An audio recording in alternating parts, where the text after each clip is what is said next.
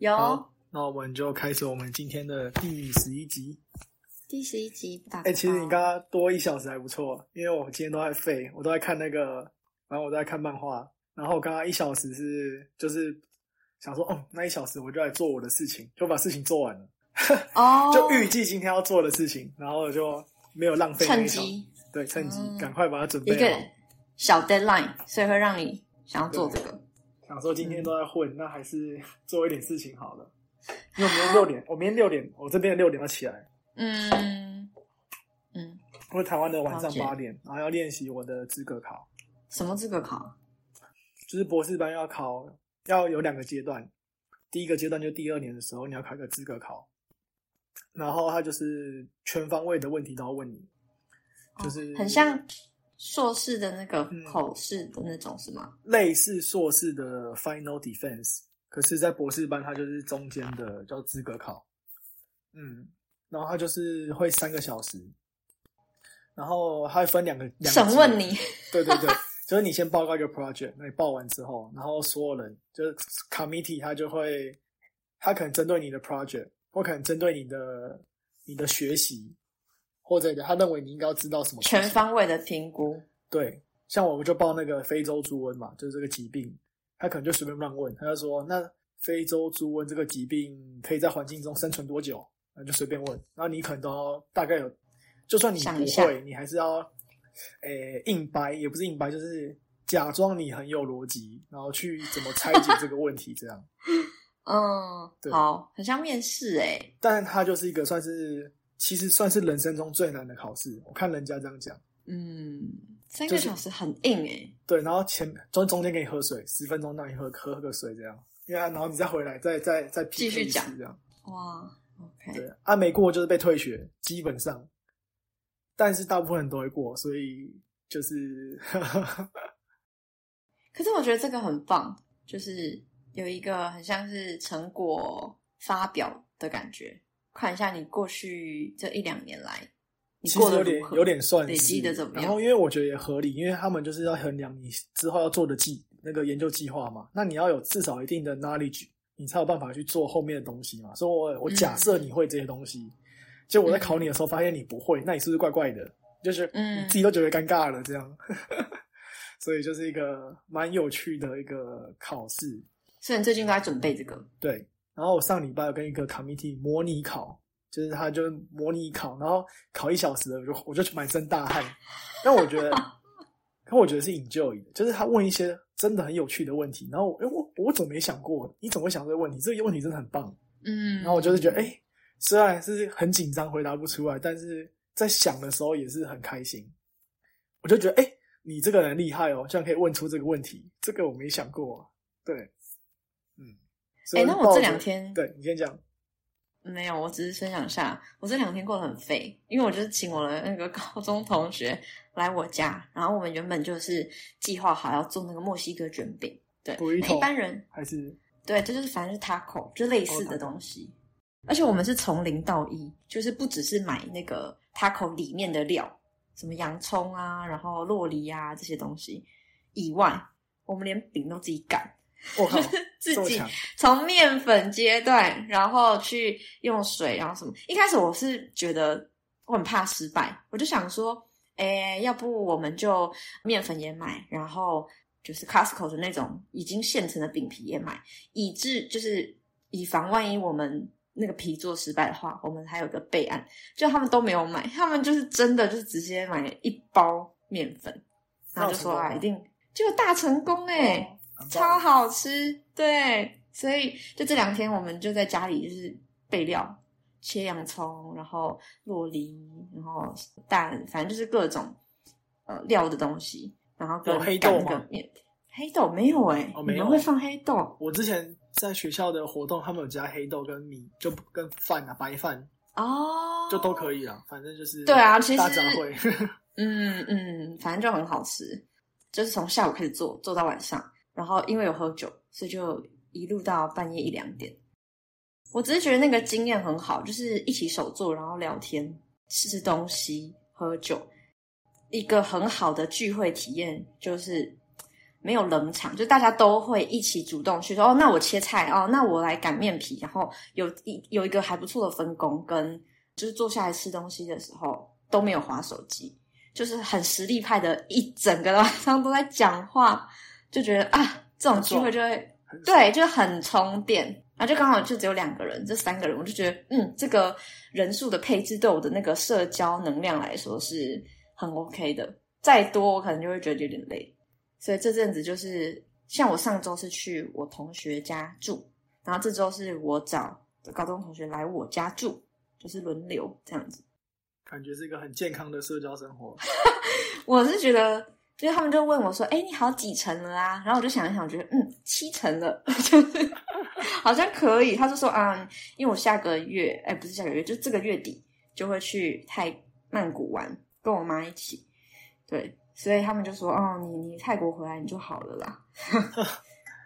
我想好像嗯，差不多。对，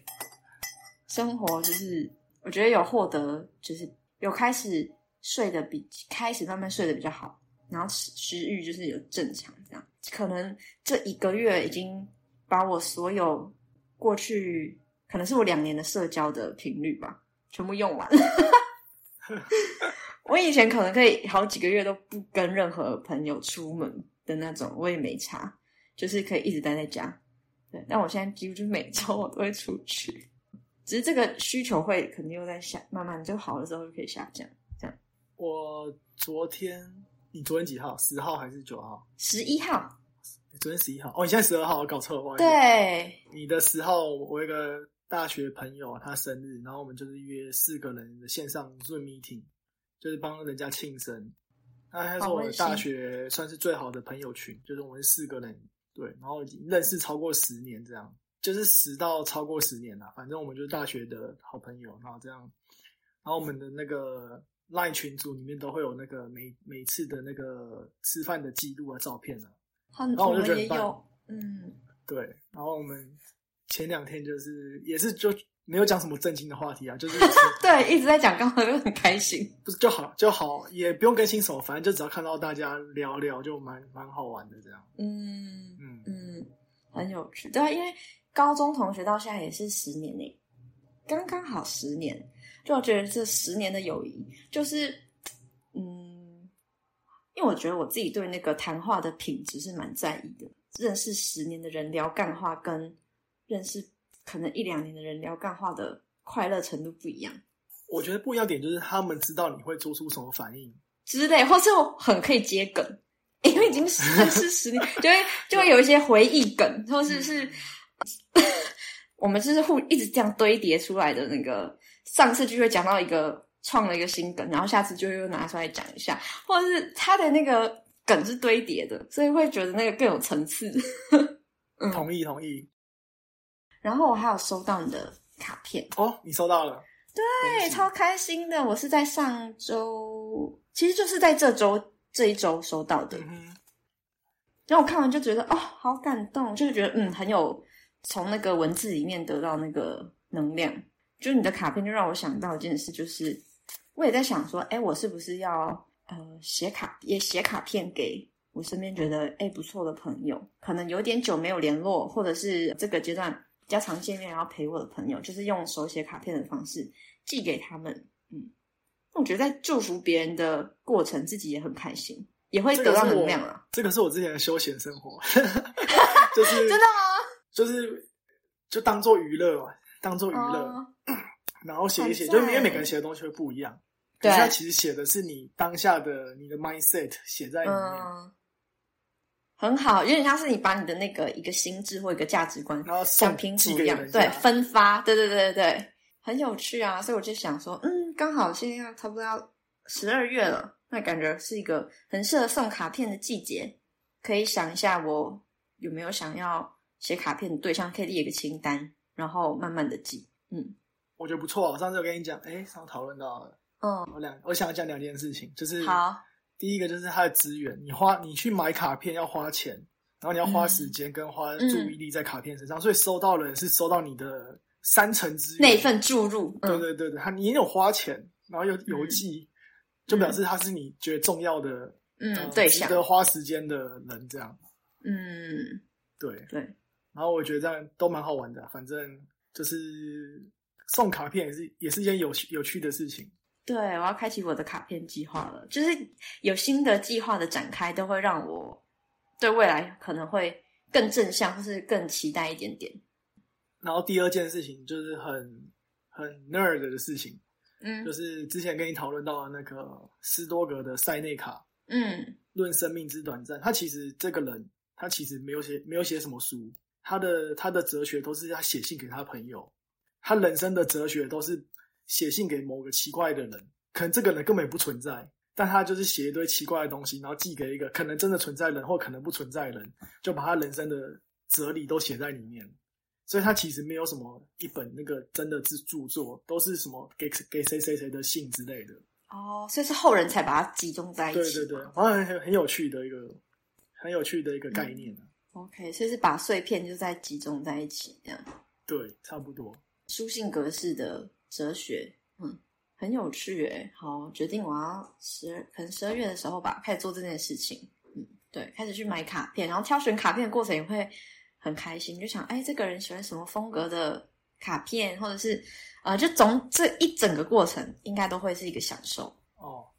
上次我看到一个感恩节的卡片，发现超好笑，那就是一个梗图之类的。然后我就想到，哦哦，有一个朋友他一定懂这个，然后就马上寄给他，他说他真的懂，他马上 catch 到，然后我就好开心。因为好赞哦我是好想拍照片，然后截图给他看，那我觉得这样嗯没那么好笑，不够，不够好笑。然后收到的时候才会觉得好笑。嗯，对对。哎，你有写信给圣诞老公公过吗？没有，怎么写？我，哎，你就打，你就 Google 写信给圣诞老公公，然后在芬兰真的有一个机构是专门收全世界各地的小孩，任何人写信到那个地址，然后他们会回信。只是因为量真的太大了，所以你可能收到他们的回信是在隔年的半年之后。哦，真？那我觉得半年对算快了，我以为是两年后之类的。因为我小时候真的写信给芬兰的圣诞老公公过，然后写英文哦，然后自己选卡片你，有，只是它是一个比较，毕竟你知道信量量太大了，所以它是回一个那个嗯打字的，就不是手写的那一种嘛。哦，对，就是一个 A 四，然后把它折那你有觉得他有针对你的内容去回复？没有，，他是说哦，很祝福你什么这个好孩子什么之类。因为我是小时候去写，而且其实不只是芬兰，芬兰是那个最主要的机构。其实后来我发现很多欧洲国家也有这样子的机制，就是你可以写到那个国家的专门处理圣诞老人、专门专圣诞老人机构，然后去寄到那个国家之后，那个国家就会依情况回信。我记印象非常深刻的一封回信是，因为有些会回，有些不会回。印象最深刻的是斯洛伐克的圣诞老人的那个机构，他回信是寄了一张 CD，然后是斯洛伐克的圣诞的曲子吧，给你吗？超寄给你。帅。对啊，我想说啊，我靠，斯洛伐克太有钱了吧就是他寄给所有，就是回信给所有的小孩，难道都是一张 CD 吗？然后我觉得很很聪明诶，很有外交性诶，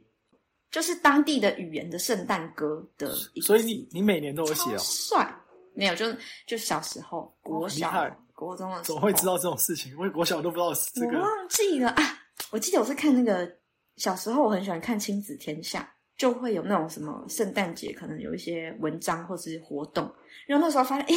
现在可以写信给圣诞老人，然后我就上，我就叫我妈，就是一起上网查说，诶，可以寄到什么地址？而且那时候很有趣，因为我要寄到各国，不止寄芬兰，寄欧洲、德国啊什么的。那他们的回信就是有英文的，也有他们当地自己的语言。嗯，我就是都要写英文。然后，呃，你要寄寄那些信的时候，你要去邮局的柜台，然后跟他说这张是要寄到法国的，这张是要去，然后每张邮票的那个价格都不一样。我觉得印象很深刻，就是我一排卡片摊开来在那个柜台，然后跟他讲一个一个说这个国家这个国家这样子，然后他帮我算。对哦，很有趣耶。对，就是一个我觉得蛮蛮美好的经验。我今天花我大部分时间都在看那个葬送的福利莲，不知道你知不知道这，个啊我也有看，但我还没有追到最新。对，因为我我不能看动画，所以我直接看漫画。但我觉得很多好看，不能？因因为我美国的没有啊你的区 EPN，、域台湾的才看得到。哦，好看啊，就是很疗愈、很舒服的疗愈番。对，而且我觉得它哲理非常多，很好玩。嗯，我觉得它的时间线设定很棒，就是在一个勇者死亡之后的啊、故事。就是勇者基本上没有活在现在，但他勇勇者永远活在这个世界上的感觉。因为每一直提到勇者，他就活了一次，这样。就是他他其实都没有讲他什么十年冒险的大过程，但他们一直回忆那个片段，所以那勇者一直是在像鬼魂一样 缠绕在这个剧，嗯，缠绕在剧情里面，所以蛮有趣的。嗯对对啊，蛮喜欢他的时间设定。你平常是会看各式各样动漫的人吗？会啊会啊，哦，我也是，我超爱看。我基本上假日就是没，如果都在家的话，就是在看书、看动漫、写日记，基本上就这三个轮轮替。嗯，我最近有看那个 Pluto，嗯那个我也有看呢、呢、冥王 我跟你讲，我什么都看，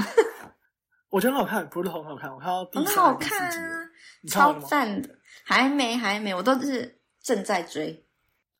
其中我觉得我很想讲的那个机器人，Pluto 在讲机器人嘛，嗯然后我觉得最有印象的就是他说机器人不会忘记事情，就是十类似像福利连十年前的东西他都还记得，嗯，但人类身为人类的好处就是你会忘记，嗯你的仇恨也会忘记，嗯但机器人不会忘记，所以他可能痛苦程度我觉得相对人类高。嗯，对，嗯，对，很有趣。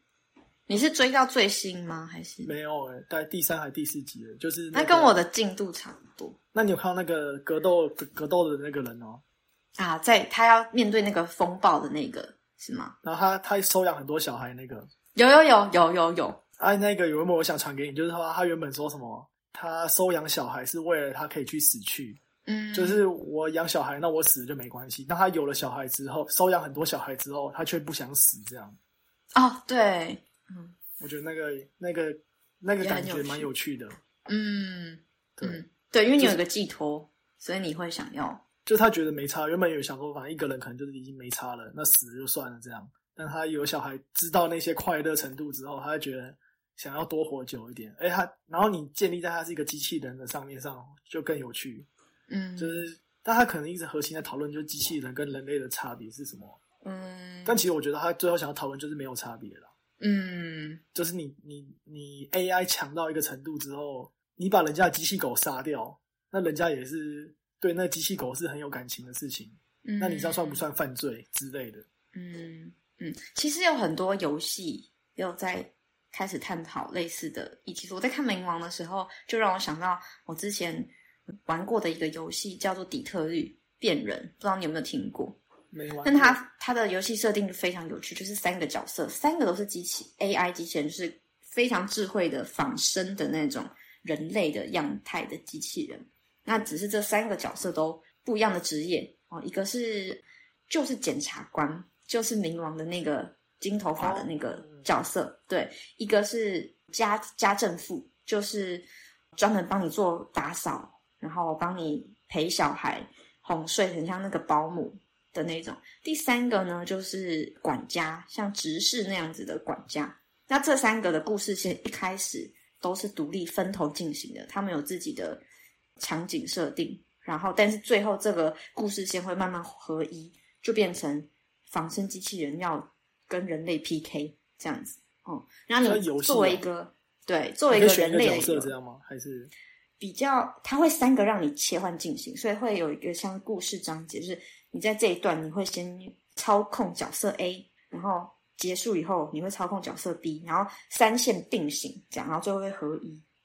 嗯，它很有趣的就是你作为人类，但是你操控的是机器人。嗯，所以我印象很深刻。第一个场景，比如说检察官在一个，嗯，他要去进行一个犯罪现场的调查，就发现，哎，一进门的时候有个鱼缸，然后鱼缸里面有个金鱼，就是跳出来了，在地上挣扎。你身为机器人，你会把鱼捡到捡到鱼缸里吗？还是你会忽略？嗯，所以你就可以要做选择，你可以选会，或可以选不会。对，那你的你的每一个选择会展开不同的故事哦剧情就不一样。对，然后每一章节结束之后呢，它就会像摊开一个像心智图一样，说你在这个全世界玩玩家里面，多数几 percent 的人跟你做出一样的选择。好有趣的游戏，对我就觉得很好你帮助这个机器人去演化，是这种感觉。有点像是你去 train 这个机器人，如果你是那个机器人的话，你会怎么做判断？嗯，对，就是那个游戏真的很有趣，然后跟冥王在讲的议题很像，因为你就是代入，你成为那个机器人，呃，有不同游戏场景，你会怎么每一个关卡你会怎么判断？这样，嗯，那有些判断会很很难，就比如说你去逛一个商场，然后看到跟自己同机型的机器人比较旧的要被打折，要被淘汰了，嗯，你会你会就是。比如说，你会在杀价吗？还是怎么样？就是他会刻意的做一些道德的情境题，让你去想这些东西，很好玩。那是他是有魔王要打架的那种，还是没有，就最后故事线慢慢合一，就是在你做选择过程，你会发现啊，可能人类对你的选择并不尊重，你可能心里就开始累积一些东西，嗯，然后到某个时间点，这几这三只机器人，呃，就有点像是成立加入那种机器人工会，嗯 他们组自己组成一个工会哦，然后要反抗人类这样子，嗯合理啊，嗯非常合理，就很有趣，对。说明我们都是机器人。对啊，非常高级的那个宇宙设计的，对啊，就是我们都活在麦那个骇客任务的母体里面，这样。嗯，对，对，有可能。很有趣，也可以跟你分享，就是因为我我还没看你跟我分享的那个笔记，什么 Google 的，哦，我随便乱看而已，但你应该都知道了。但我还没看过那一本，我就很好奇，想说，哦我还没看那本书啊，我只是看到那篇文章而已。哦对，是觉得很有趣，很想看，对。所以你要聊你心理智商的事情吗？我想要分享那个啊择偶条件，因为那上次我的作业嘛。哦好对你有你有列吗？我没有列，但我可以讲。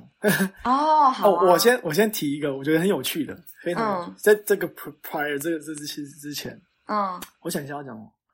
上次廖博涵，我们的忠实听众廖博涵，你是直接 Q 他了是对，吗我？对对，就他跟我讲说，就是我跟你聊完之后，就是可能我们就是我们互动比较多，所以我原本嗯就是我觉得我是相对跟跟你比起来是相对感性的人，然后你是很理性的人，嗯。然后他又说我怎么变得太理性，也不是说太理性，就是趋向理性这样，哦，就是跟我原本的模式可能不一样了。嗯，然后这件事情，就比如说你面对你的难过，那个东西就是、嗯。像我之前就跟你讲说超理智，就是透过超理智有时候你是需要很难过的。嗯反正我就是他讲的这这件事，我完全没想过，因为他是他认识我们两个嘛，嗯，所以他可以他可以知道，哎，你的你的状况原本是这样，然后被、嗯被拉走，但这个拉走没有什么好或不好。然后我觉得嗯理性跟感性也是相对的，嗯就是我觉得可能相对来说，你就是比较理性的人，嗯，可以做事就是很分析很清楚。然后我是我自己觉得我这样他讲的也完全蛮蛮正确，我就是非常感性的人。然后我就想到，哎，以前国小毕业典礼的时候，好像都不会哭，就不会觉得说很难过。嗯，那个时候我觉得，哎，反正人生就这样嘛，也不是人生就这样，嗯就是反正以这个后长大，阶段就这样，对你长大以后还是会还是会还是会相聚之类的。但现在的我觉得，我只要遇到那种分分离，比如说机场啊、送机之类的，然后我就觉得蛮难过的。啊，真的对对对，我会觉得，哎，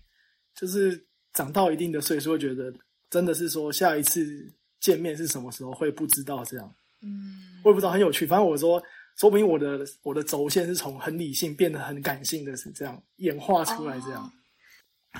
然后另外想到就是理性跟感性这件事情，就是那如果我是很感性的人，可是我现在做的工作就是算科学嘛，就是广义的科学家 （scientist），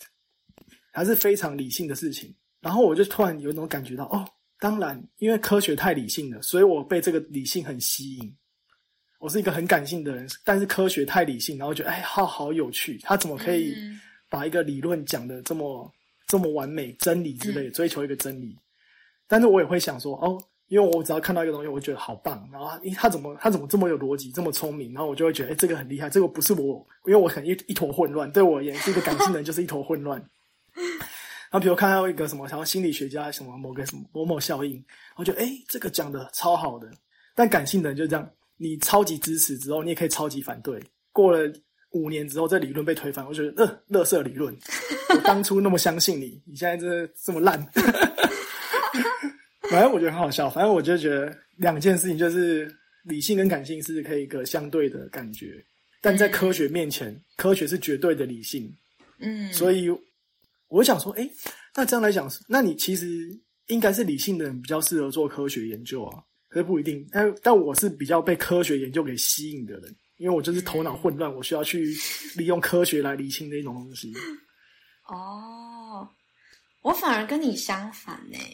因为你刚刚说你是从理性慢慢变得越来越感性，对不对？呃，如果是讲那种人生的那种。事件发生的话，以前可能就很理性，就觉得哦，做事情就应该要这样这样，然后，对啊，然后后来就觉得可能发生很多人身上遇到的事情，就觉得哎，这世界不会是像你讲的这样走，所以其实感性就必须要更多的成分出现这样。嗯，很好哎，我真的觉得，嗯，虽然有一点性别刻板印象，但是真的是好事，就是从一个。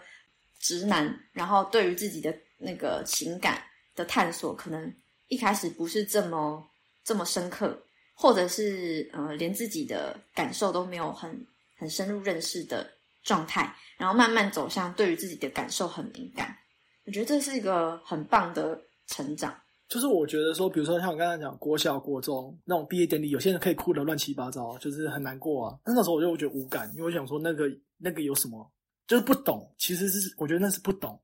但后来长大，比如你看皮克斯电影那种那个什么分离啊，或什么呃，可可夜总会啊，什么灵魂急转弯啊，你就开始慢慢懂他想要传达的意思，就觉得那种童话漫画的故事是真的很棒的东西。它是刻画一个，就是可能因为你发生过那种事情，你才知道那个是什么感觉。那你在国小国中的时候，因为你完全不知道那是什么东西，所以你就觉得哦。这人生的道理，其实你国小就知道了。说实在，可是你要你知道，跟你体会过，然后再去体会过，再回去看，又完全不同的那个 review 的感觉不一样。所以，所以现在来说，我看电影反而比较容易哭，很容易哭，就是就是那种很多像刚才讲说亲情啊什么的，就是或者反正就是情感类的，嗯，很或者很容易被触发这样，或者很多其实是那种两个人都是对，但就是但最后结果不好。哦，这种是很难过。这种是这样，就是我就坚持一件事情，然后你的理想是这样，那个好拉拉链也是这样，就是那越来越爱你，两个人都有，两个人没有任何人是错的，但就是彼此伤害，然后那我就觉得很难过。哦，拉拉链我也是哭得很惨的。但如果你说好，现在播给国小六年级的我看，完全哎看不懂，就这样嘛，拉拉链就听音乐而已，就你那个 level 完全不一样。对，你可以。体悟到的层次不同，嗯，对。那你刚刚讲的是，没有，我觉得我反而相反诶，我应该是从很感性，然后变变变成慢慢变得理性，嗯。可是我也蛮喜欢这样子的状态，就是可能当我在遇到很有情绪冲击的事件的时候，我不会崩溃，嗯。哦，当然还是会难过什么，但我觉得我消化自己情绪的速度是很快的。一方面可能是对自己情绪的觉察本来就呃有一定的敏锐度，然后再加上可能平常就是很擅长 分析自己的人，所以很快就可以挖到很深的东西，然后找到问题的症结点。那你就想通了以后，那个关就会很快就过了。对，像我这一次智商，呃，第一次的时候，那个智商师就说：“哎，我出一个作业给你，就是你要分享的择偶条件这样子。”然后我就很认真的练。然后到这一次支商结束的时候，他就没有出作业，我就我还主动问他说：“哎，所以这次有作业吗？” 然后智商说：“不用哎，我发现你很会聊哎，你可你都想得很清楚，所以我我觉得不用作业喽。”对，他就说：“下次你可以自己想你想要带什么议题，然后我们就聊就好了。”对，因为我都会自己分析完，然后跟智商师分享说。我分析到这边，然后这边卡关的是什么什么，或是哎，我分析完就发现哦，原来可能要怎样怎样，我就觉得哎，当我的智商是好像很轻松，因为我都想过了。所以可能十年前你是很理性，哎，你十年前你是很感性的人，但现在偏理性这样。我觉得是一坨浆糊，就是会有感受，可是我没办法很好的把那些感受很有条理的讲出来，或是我不知道为什么会生气，我不知道为什么我会难过，嗯，就是那个感受一直都在，但是我好像没有办法像现在的状态一样，就是很快就知道啊，原来那是因为我失望，或是因为那是怎样怎样，就没办法。嗯，蛮有趣的，就是一个，就像我觉得理性跟感性、内向跟外向也都是一个相对感。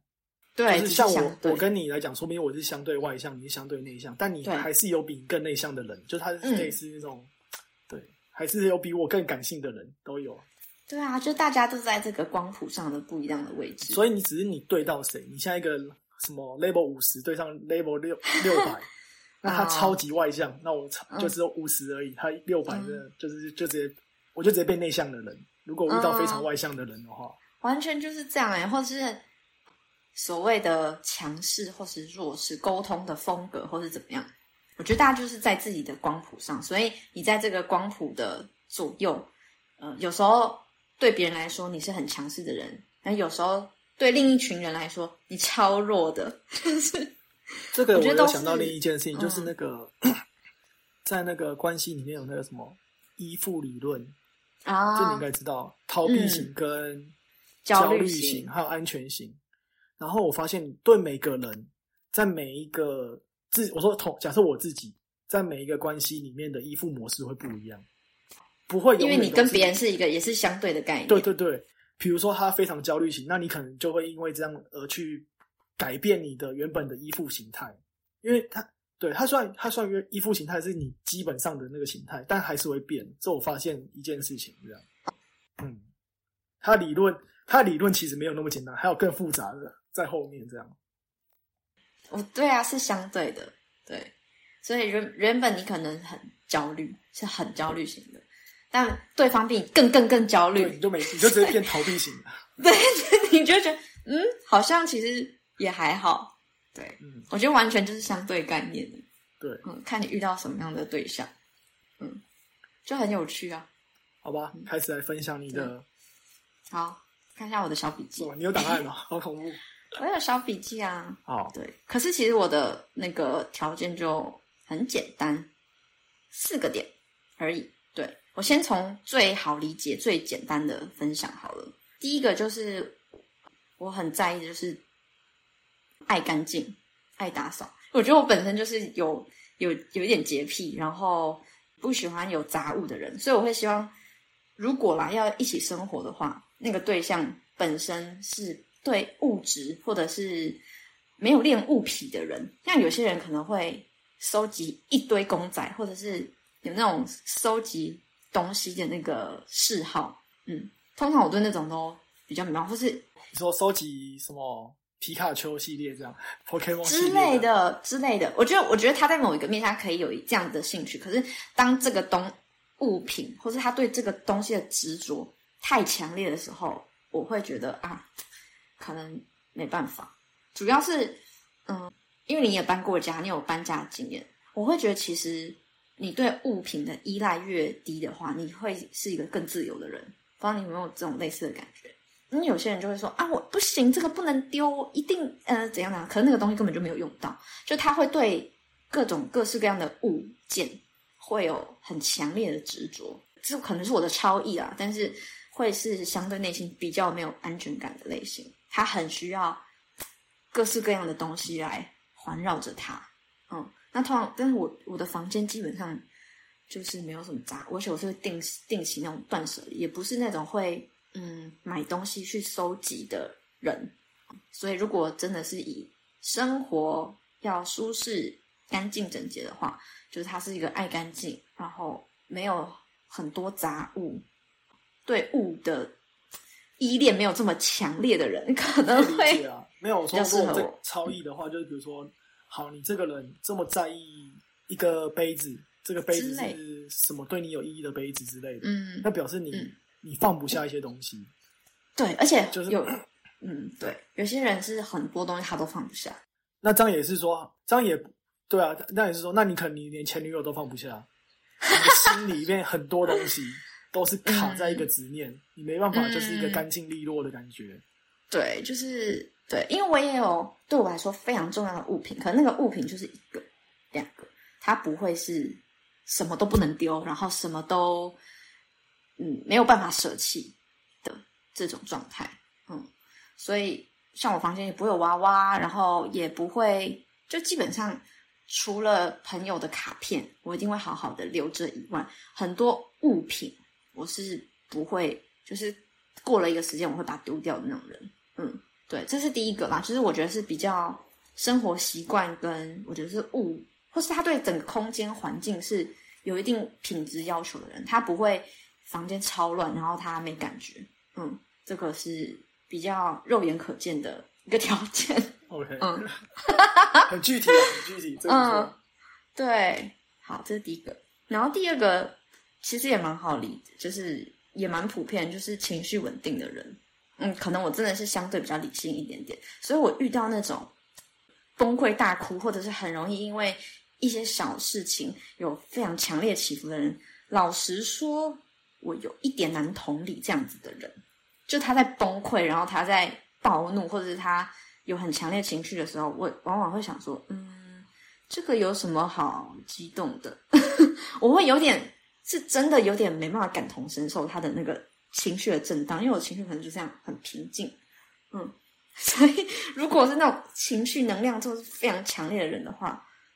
一方面是我有点难同理他，一方面我觉得有点累，嗯，因为你可能要一直做出一些安抚，或者是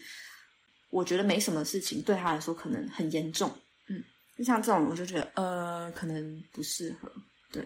所以就是情绪的稳定。那我觉得情绪的稳定，如果你要再更深入去探讨的话，为什么一个人可以情绪稳定？因为他可能对自己的能力，他对自己的自我认知是有一定的水准，所以他不会遇到一个东西的时候，一个事情的时候就不知所措，然后就就崩溃。嗯嗯，可是内在有一个稳定安定感，它发生在就是他必须要经到经过大事情，因为你，我觉得你讲的这种情绪稳定是生活的情绪稳定，还是就我觉得有两个层面啊，一个是比如说好，比如说你你发生小事是比如说你打破杯子，你就情绪嗯暴怒，这种人一般、应该不行吧之类的，非常不行，不就是他情绪非常诡异。对，那我说 稳定，可能他可能平常都稳定，但他遇到大事的时候，他还能还能稳定，我觉得这还是真的稳定。哦，这很难呢、这个要真的有事发生，你才看得出来。对，但这个，嗯，对我也不知道啊，可是我觉得发生大事的时候有情绪是很正常。但我说他很正常形势要稳定，心态可以，应该说他内心可以很不稳定，但他表现出来要很稳定，嗯嗯大概这种感觉吧。我觉得，嗯，这这这个就很如果重要的事情的话，这蛮难的。比如说，好，你破产了，你可以内心崩溃，可是你不会因此去自杀，或者是做出一些很极端、很强烈的反应。你想想看，假设一个人他破产，然后他回去跟他小孩哭诉啊，爸爸破产了，那这样就就很废。那你破产了，你还是要让你的小孩觉得说，嗯，没事没事，这个人生中的小事情，不要怕，嗯不要怕。嗯但然后内心内心自己想办法，已经崩溃了，是不是？对，嗯内心崩溃，但但要让别人觉得你你活得好好的。哦，哎，我的工作性质就是这样，我每天无数次的崩溃，但是我在主管，因为我的沟通的对象比较都是主管的阶级，嗯，我都要说啊没事，然后啊我们可以想办法或者什么。其实我已经无数次想到，天哪，这个怎么收拾？这是可以练习的。对对，就是会可以，我觉得情绪稳定是可以练习虽。然我知道在客嗯户面前不能崩溃，虽然客户觉得你很内心很不爽这个客户，但没办法，你就是嗯这才是一个工作上的东西。嗯嗯，就是他可以练习，然后对，所以我我会觉得这是一个蛮重要。你如果是一个心态成熟的人的话，通常比较不会那么小题大做，或是这么一惊一乍，什么都能量都要开很满这样子。嗯，因为我觉得情绪稳定的人才比较好沟通，至少跟我的情绪的频率不可以落差太大，不然我会觉得哦，我真的很难同理你，然后会在沟通上比较辛苦一点。对，然后我觉得这个稳定性，真的是背后反映他，嗯，在遇到一些事情的时候，他对于自己能不能面对，有点像自我效能感，可能会有一点连结。嗯，他相信他可以度过这个困境，或是他相信，虽然这是这个结果蛮蛮令人崩溃的，但是他有那个信心去度过，那他就不会这么这么的 crazy，这么这么的崩溃。嗯，所以我觉得后面的连接是这样，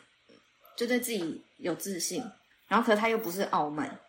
嗯，我就很难形容那种那个性格的那种。可是有时候运，气哦，你看起来他是稳定，其实他不一定真的是稳定。那讲一个蛮有趣的例子，就是因为我在美国的车是二手车，所以常常就是会有那个什么电瓶没电的问题之类的。然后我第一次遇到的时候也是很紧张，我想哇，在美国的时候，然后想要岔赛，怎么怎么开车到一半就车不能发动，然后赶快找别人救援。所以我这个这个这件事情，我就大概知道这个车子的救援要怎么处理这样。然后上一次回台湾的时候，我我就去宜兰在开车的时候，然后车子也遇到一样状况，然后就我朋友就是很紧张，他发现 超赛怎么会这样？然后我就说，我、没事，这个 我遇过。但因为我遇过，但因为它建立在前提上，我知道它是怎么样运作，所以我可以表现出的很稳定。嗯但这就只是经验而已啊。嗯，对，但如果我真的第一次遇到，可能也会觉得很紧张啊，怎么这么惨，这么衰？可以理解。对，所以经验可以让你，就像你要学习啊。嗯，所以对啊，所以其实我觉得真的要真的要测试的话，就是他发生一件从来他人生中没发生过的事情，的时候他然后去看他去怎么面对这件事情。嗯，你可以从旁知道的话，那你可以很很测试出来这个人的情绪稳定性。嗯，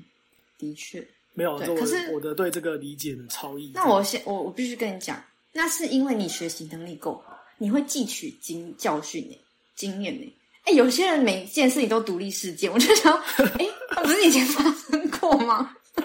你怎么没有把它融会贯通？然后，真的很多人会，哦，不知道是不够聪明吗，还是怎么样？就是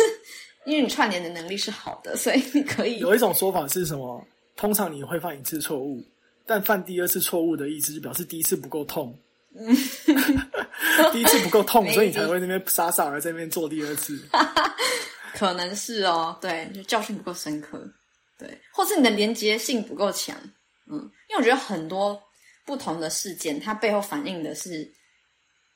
嗯它要提醒你的课题是一样的。可是如果你都把它当成独立事件的话，你就很难在下次有变化题的时候，你还是这个题还是不会解。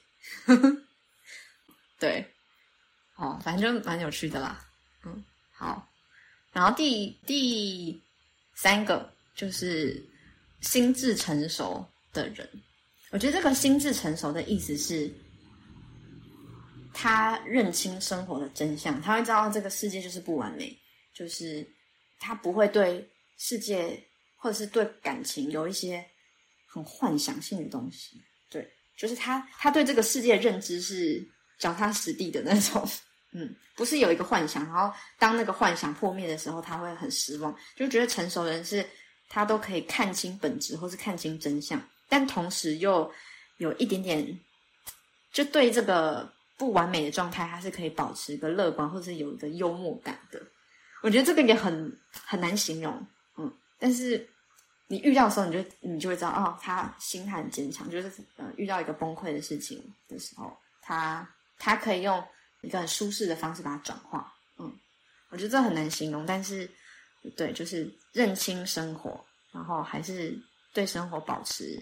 热情。因为有，我觉得有些人他会自以为他很看透了一切，然后那种人就是很厌世的人，哦，就是说，嗯，怎么什么台湾就鬼岛啦，然后什么就是会讲这些话，嗯，但我就觉得没有没有，就是对啊，这个就是现实，但是你能不能？在基于这个状态下，你还是愿意做一些事情，或是一些心态上的调整，然后让你在这个很烂的环境，你还是可以过得蛮开心的。我觉得这个能力很难，对，所以我想要的心智成熟是。我可以懂你意思。你看清有两个层次，一个你刚刚厌世一种是一种看清，就是觉得虚无主义，这世界就是没意义，反对正，就这样、啊，烂透了出生就有钱啊，可怜，就我就对对对对衰啊之类的。很多人都这样哎、好可怕。他第二层次是他看清了，但他可以去务实去去改变做。一些东西。对对，应该说他，而且他也不会不切实际，他也不会说哦，我就是要选总统啦，改变台湾是那种，我也没有要这种哎、我只是说那个就不要看清，那是第一阶段，那比那个看清还更前面的，那看最看不 OK，清。还在一个幻想泡泡里面。对对对，所以假设是前面看不清的人跟看清的人，那看清的人又分两个阶段，一个是嗯厌世型阶段，一个是嗯进步的另一个阶段，这样。对对，我觉得就是，所以他在遇到一个不那么令人满意的环境或状态的时候，他还是温柔，然后可以用幽默感去应对的。那我就觉得，哦，这种人就是心智很成熟，这样。对，然后最后一个就是，我觉得最后一个也可以聊蛮多的，因为一开始我在定说最后一个的时候是成长型的心态，就这样，嗯。但后来我觉得“定成长型的心态”这个词太肤浅了。就是你如果看你身边的人，假设在我们的社交圈环境，其实你会看到大部分人都是上进的，就是都是会愿意追求更好的工作，然后呃读更好的书，想尽办法存钱买房子，或者是大家都是一直在往前进，有一种向上向好的氛围。至少在我的社交圈是长这样子。嗯，那我就想说奇怪，那我身边人不是大家都很有成长型心态吗？不是大家都可以成为我的男朋友吗？那我后来发现没有，就成长型心态背后的关键是是什么驱动他想要做这些积极的决定，才是关键。就是有些人他之所以看起来很上进，或者是看起来很积极，是来自于他可能内心很自卑，或是很焦虑。他想说啊，大家三十岁了都结婚了，然后我如果不结婚，我也会输，所以或是诶，大家三十岁年收都破几了，我我应该也要怎样。所以他的成长是来自于外在的焦虑，就是是透过跟外面比较，然后驱动他做这些认真的工作、认真的升迁这样子的行为。可是我觉得这种人很可怕，因为他不是真心从内的，他的驱动系统、驱动能量系统不是内在，就发自内心的想要做这件事情，而是透过焦虑，觉得说，哎，我如果不做，我觉得输给别人，嗯。然后，如果你是外在驱动的，就是受恐惧、焦虑驱动，而让你看起来表面上好像很积极上进的那种人，会有一个风险是，当你达到这个社会期待的时候，你就会停下来，你就不会努力。我觉得很像那个国高中考考考试的时候那个分数，就是你啊，你考上建中了，你考上台大之后，你就不会看书了。很多人这样哎、对，因为那个驱动力就是外在的，那你要怎那么区分出这个人的驱动力来自哪里？超难。身边的人都是这些人，你要怎么区分？所以我觉得这个就是每个，人的动机是什么？我觉得真的只能透过多聊天观察。对，这个很难，是因为这是我最近才意识到的。因为我原本我就是想说啊，就成长型心态啊，只要只要他认真工作，然后他对于自己的生活是有要求就可以了。可是我后来发现，哎，那不不不不是这样子，因为很多人会认真工作，然后会对自己有一些要求，其实不是来来自他自己，有可能来自家庭，有可能来自社会，全部都是外面的东西，来自他的焦虑，他跟别人比较，嗯。那我就觉得，如果这个人达到了社会的期待，说哦，我现在年收多少，然后我是我是主管，反正反正就是这种各式各样的东西，他达到以后，通常这种人就会停滞，他觉得哦，我不用努力了，然后或者或者是一种是停滞，一种是会变得很傲慢，他觉得说我都有了，然后你你没有什么好，嗯，对他就会对对人的态度就会变得很傲慢，这是我我的观察。对，那我觉得由内而外的，就是，嗯，我举一个例子哈，虽然跟成什么成就没有关系，比如说啊，我很喜欢看书，对，这个看书不是我妈说，哎，你每个月要看几本哦，是 没有人逼我好吗？我就是想看，我就是想要去图书馆借书，就是这个就是一个很内发的，哦，对。如果我意思说，你说这个人看书是为了当主管之类的，就是他目标达成，那他当到 manager 之后，他就不看书了，类似对对或者是我就是只要学会某个技术，我就可以成为这样。这样的人其实就是看不清的人，说实在的，就是回到上一个，因为他没有了解这世界的本质，他连厌世都达不到啊。嗯，我觉得啦，哦，会不会其实背后都有相似性？就是他其他其他的关联，对不对？不知道，我只是嗯，随意连接而已。我只是突然有这样的观察，就是哦，你不要看一个人好像表面上进，你就觉得他 OK 了，有可能他都是一直受到外在的肯定来去驱动他自己。但当有一天他达到了大家的期待之后，他要么就会停滞在那里，要么就是他会变得很傲慢，就觉得说哦，我都达到了，然后你看你们这些人都还没有做到，我就是屌。对，但我觉得，如果你是受内在驱动的话，会比较会比较谦卑吧。然后你做这件事情是很爽、甘心乐意的，就看书开心，然后做一些别人觉得啊很痛苦的事情的时候，你会甘之如饴啊，因为那就是你内在的驱动力，嗯，那个持续性才是足够长久的。嗯嗯，对，所以就大概就是四点没了，嗯蛮有趣的。对，好，你也可以分享你的。其实我没有真的写下来，不过我嗯原则上，我刚刚你如果问我，你看问题是什么？再问再讲一次问题。再讲一次问题对，啊，就是择偶条件。哦，条件哦。以前很哦，久以前，筛选的方式，嗯很久以前，外表很重要，对我而言，就是要长得漂亮。当我有有一次，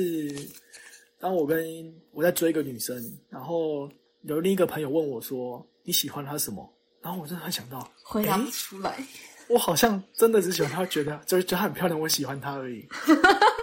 然后我嗯讲的有点尴尬，就是嗯她就是很漂亮。嗯，然后我后来觉得，嗯，好像这是一个非常肤浅的，但每个人都会遇到问题，嗯就是外表是第一关，基本上对男生来讲一定是第一关。嗯嗯但没有只我在那次，反正那次经验没有追到 anyway，但后来交往几个之后，觉得漂亮不是真的不是重点，但就是你他只要过门槛值就好，就 OK。因为虽然这样讲很很很正，也不是很，我只讲 partial 了。我现在讲一个 partial 的概 念有时候会觉得说，哎、好像交往了两年之后，嗯，你女朋友长得到底漂不漂亮，你也忘记了。哎，我就是因为我认同。你看太奇怪了。对啊，就是她是漂亮啊，只是就我不知道她在一般人的众众人的价值观里面是到底是多漂亮，就是我搞不清楚那个排名的 ranking 的值的。对，因为你太熟悉了，所以你就觉得哎、好像算漂亮吧。对，就是也不是，但但你就忘记那个你一开始她的那种外在的那种。对，嗯好，那那只是前面提话，那就是漂亮基本上不是最核心的点。那如果要讲核心的点，其实我自己想到是沟通，然后沟通这件事情就跟成长型心态，我原本是想到这个词，但你又讲得太肤浅了，就打脸我。就我其实没关系。我也是觉得成长型心态很重要，但我觉得沟通，这我不知道这不是两件事还是一件事、欸，能力和就是品质。嗯就两件好，这样就两件事好，就是你沟通要能愿意去沟通，就是你要 negotiate，所有的事情都是能沟通的。这个世界上不是啊，比如说你信仰这个党，好，你是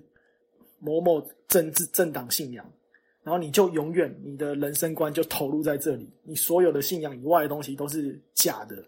就是二元论啊，就是你这个人太二元了。那这样我就觉得不行，你这样这个意识形态太强烈了，不管你的意识形态跟我一样或者跟我不一样，我都觉得不行。呃，随便了，反正我就假设我我支持某个党，然后你跟我支持的党派一样，可是你超级极端的支持，只要任何人不是你这党派的人跟你讲的话，你都会严厉反驳。那我就觉得你被这个意识形态给洗脑太深了，然后你就觉得说，哎、这个东西，对我就觉得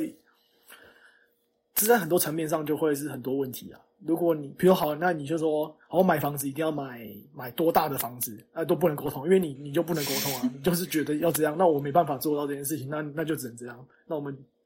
如果就你你如果这个人是这个这么二元，那我不不在你这个面的层的的情况下，那我就直接淘汰掉了。真的，我觉得这个很很恐怖。嗯，很。所以想要的世界观就是你能够呃同时存在很多观念，然后那观念只是去去碰撞这些观念，然后你可以去改变你原本的想法，这样。因为我自己是蛮能改变我自己想法的人，嗯，保持弹性的人，对对对，嗯因为很久以前我也是，就是我们还没有受到那种多元同志教育之类，我也觉得，诶，我也没有很喜欢同性恋啊。之前，那我后来才知道，哦，原来同性恋是什么样的状况。啊，这也是随着时代发展，这十年才你才这渐渐感到这个观念啊。啊，就跟你现在一样，你现在用 AI 的东西，AI tool，你如果是一个很很很守旧的，那你就永远不要接触 AI 的东西。但这时代就是会必须要强迫你去做一些调整进步的，对啊，可能二十年后你就我我就变得很很就觉得哎，新的东西都不会了。但我是希望是可以一起成长，然后一起去接触接受新的东西的人，这样。嗯，就心胸开放的，然后有沟通的能力跟意愿的，嗯，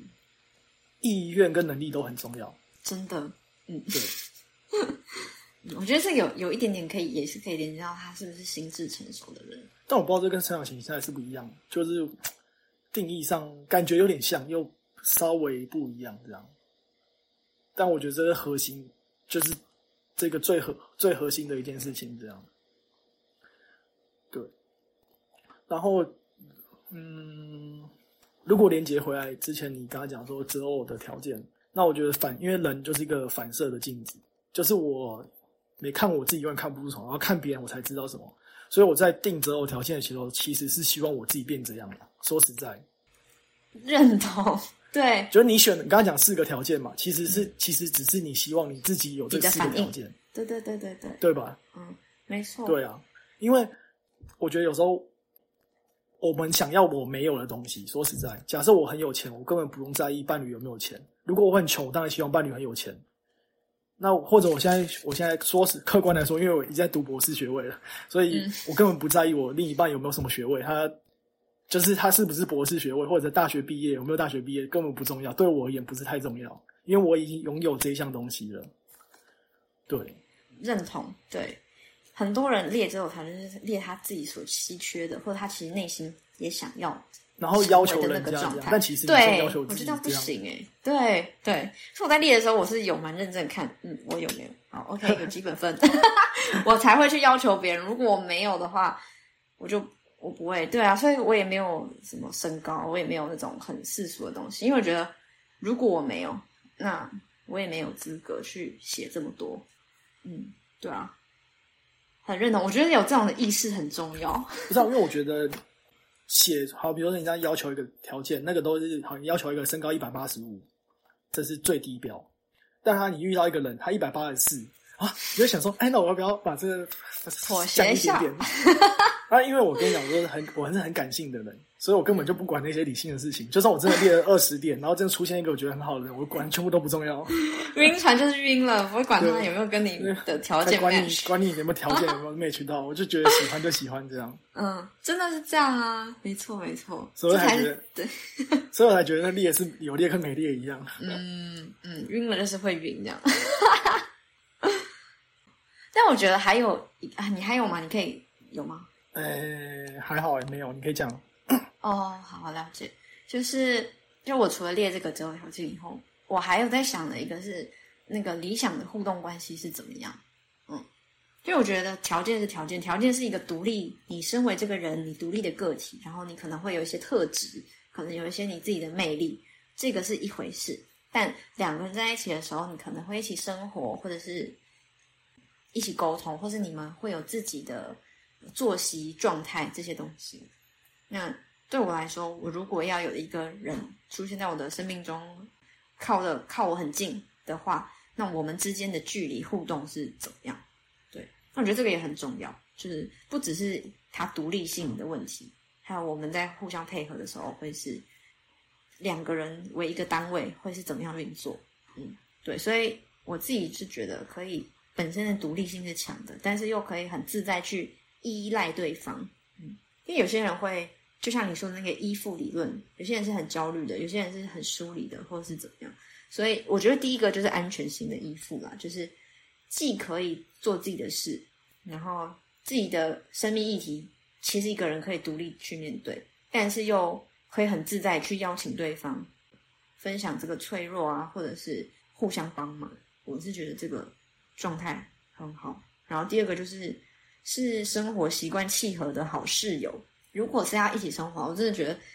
能够有一个舒适的生活习惯，契合的，就是一个好室友。对，他是一个他的存在不会让你很有压力，或者是很不舒服的一个 roommate，不然你会一直在同一个空间相处，然后就觉得他很烦呢，或者是他都不理你，或是对，所以我觉得这个生活习惯的契合也是蛮重要的。嗯，然后再就是有可能有共同关注的兴趣或者话题。就是还是可以聊得起来，就你们在吃饭都没有划手机的时候，能不能一顿饭，然后可以互相分享东西，或者是完全不讲话，也不会让对方互相觉得孤单。因为有些有些沉默是孤单的沉默，有些沉默是很自在的沉默。只是从两个人的孤单比一个人孤单更痛苦，这样。对，那就是很孤单的沉默。但有时候我会觉得，完全吃一顿饭，我们都不讲话。我觉得很舒服诶，因为我可能不是那种一直要讲话的，就是内向的人，所以我觉得，嗯，如果我们一起做一件事情，但没有太多的话，但是又很他的存在会让我觉得很自在、很舒服的话，那样子的安静，我也很 enjoy。对，所以就是可以讲话，有共同的，要聊天的时候可以完全很顺畅的聊得起来，然后要安静的时候也可以很自在的，不是不是孤单没话聊的那一种孤单，对。这种我觉得这个状态，这个互动状态是很不错，嗯。然后最后一个就是可以，因为我是偏宅的人，对，但是我还是会，比如说我的目标就是每年要出国两次玩，然后可能每一季会有个小旅行之类的，就是我没有要每一周都出去，然后学新的东西或干嘛。但我觉得如果他本身是一个会对世界有好奇心，然后可以一起。去玩去探索的话，那就会很棒。嗯，大概大概是这样子啦。嗯，这种互动状态。嗯，我今天都在看福利点，所以我突然想到福利点的剧情。嗯，怎 样？就是他们福利点的那个第二代的那个忘记那魔法师，忘记他叫什么名字了。红色头发的吗？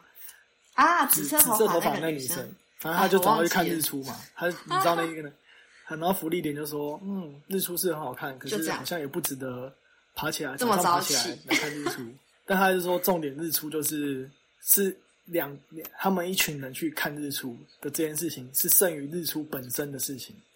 对，我觉得你那规划旅游那，我突然想到，也是不是去哪里，而是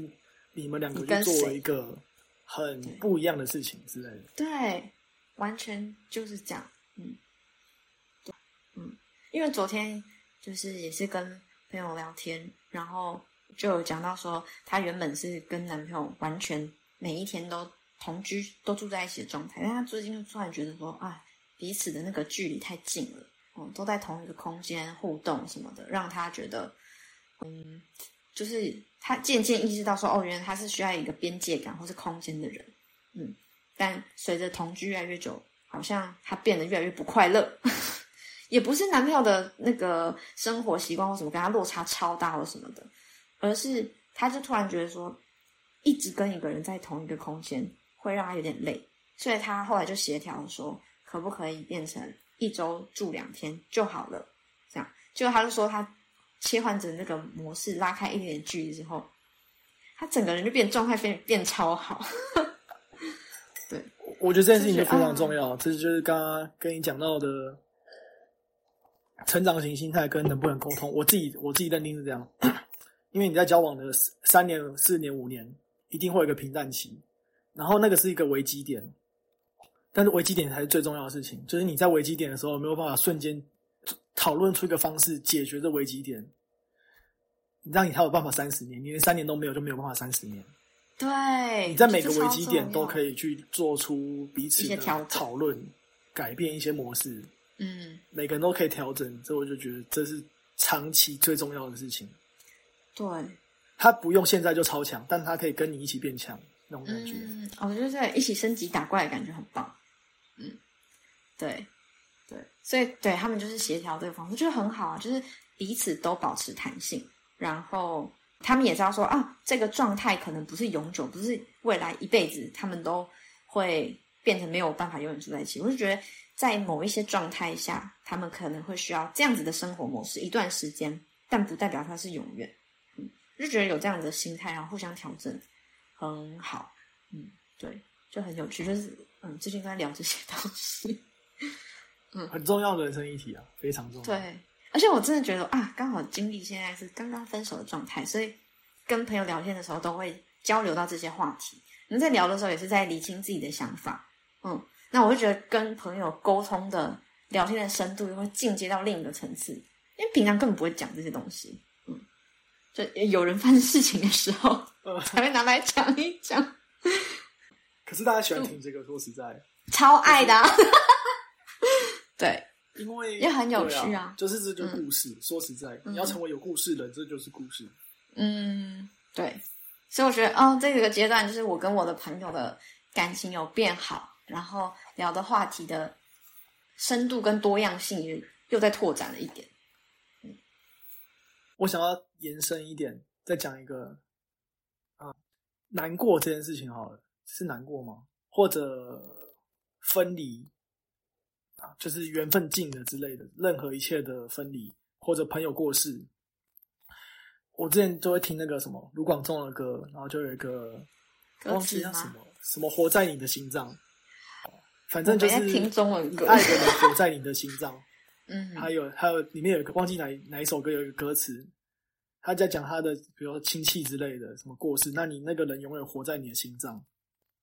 所以你你就没有那么怕。然后我就想到的是说，其实很多发生的小事情都会因为同居之类的改变彼此的习惯。然后当有时候你做出某件事情，哎，他会这么做之类的，那你也会这么做。你原本不是这样的人，那变成这样的人。嗯之类的。然后我举个例子，比如说之前有一个荷兰的朋友来台湾交换，然后他是荷兰人嘛，所以他讲英文讲很好，但他还是会讲中想学一点中文。然后他就跟我说，就是它是一个 friendly 的做法，荷兰人都会这样。去德国，去德国他就讲一点德文，去法国就讲一点法文，那来台湾讲一点中文，说你好、谢谢之类的。但德国人自己就不会这样。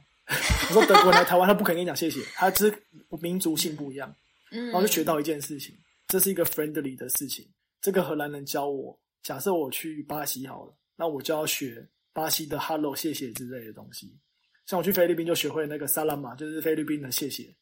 你要到这个地方，你要表现你的 friendly，这是一个荷兰人的表现的方法，别人就会觉得，哎，你有学我们的语言，你重重视我们的文化。那这个荷兰人回去了，只是我说，我就从他的身上学到这件事情。当我到一个新的地方，我就会去学他的文化，这样。那这个全部都是他的意念继承到我身上，所以当我做这件事情时，我就会想到这个人。我理解，嗯，对，然后生活小事哈，比如说像我之前都是把那个什么黑色袜子跟白色衣服全部混在一起，然后现在才会分开，所以我前女友都会把它分开，黑色要放黑色，哦养白色成一些要放白色新的习惯。嗯对对，，但我就会继承了习惯，就很有，反正就是很多生活、生命中的很多小事情，其实都是继承人家的遗志而来。就像福利连，它很里面很多都是，如果是那个时候勇者，他会做，他也会这么做，谁谁谁也会这么做，就是那些走掉的人，他都还在活在你的身体、你的行为的表现出来，所以就是离别，然后的难过，但他这东西又又会其实留在你会会留在你身。离别会离别会抽走你一些东西，会把你的人生拿走一些东西，但它其实会留下一些东西在你身上，嗯，这是一个作用力跟反作用力的感觉。嗯，对对，不是有一句话吗？就是说什么，你就是一个人，就是有你读过的书，然后你跟什么样的人交往所遗留下来的，你会变成什么样的人，来自于你读过的书，然后你你跟谁交往沉淀下来的那些东西。然后你的经历之类的，对，所以那个都是一层一层会沉淀在你心里，然后你对会学到一些新技能呢，或者是对新的习惯，嗯，或者是朋友可能推荐一些新的电影或什么。那我觉得那些滋养都是我在想起这个电影的时候，我就想啊，这是谁谁推荐我的，然后、嗯呃。我之所以读了这个书，学了这个知识，或者是有一个技能，是因为谁谁谁教我的，或是怎么样，我就觉得我，如果如果一个人住的话，我家都不会有茶叶。可是我之前就同居嘛，跟我前女友住，然后我们就会邀请朋友来家里，然后我们就、我现在家里都一定会固定有些茶包、茶叶，这样有人来、嗯就会一定可以泡茶、干嘛聊天，这样。嗯，就变成一个文化，就是我觉得有新的习惯。因为可以可以建立新的传统，就是美国他们很喜欢那种 family tradition 嘛，我们家庭都会怎么样，我们感恩节都要做什么事情，那是他们新的建立，但这些新的建立之后也会传承到他们下一代，就很有趣。嗯，你可以建立新的你觉得有意义的事情，但你也可能会传承那个东西下去。嗯，所以每个人心里都有很很像那个交织的那个嗯线一样，这样就是走过必留下痕迹。离开的人没有永远离开，他嗯活在你的心里，然后每个人都成为每个人的几分之几。嗯，就是虽然他就算只是一点点一件事情，还是一像我之前零点零几 percent。对，像我之前有一个很好的，也不算很好啊，就是我虽然已经过世的人，就是一个朋友，他就是出车祸过世，但他我们就是跑团有认识的，对，然后就是有时候就会想到，哎，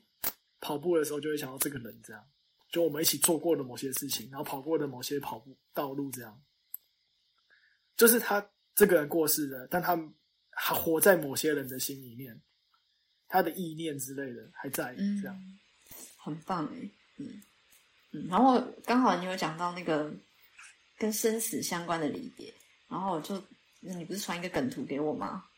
就是嗯什么生死，就是什么事情在生死前都是小事，对不对？都是就是很认同，嗯，因为之前对对对对，我之前也是也是跟朋友聊天，然后他就说你在遇到困难的时候，你可以想一想，你是在遇到的那个问题是在马斯洛的那个需求理论的哪一个阶段？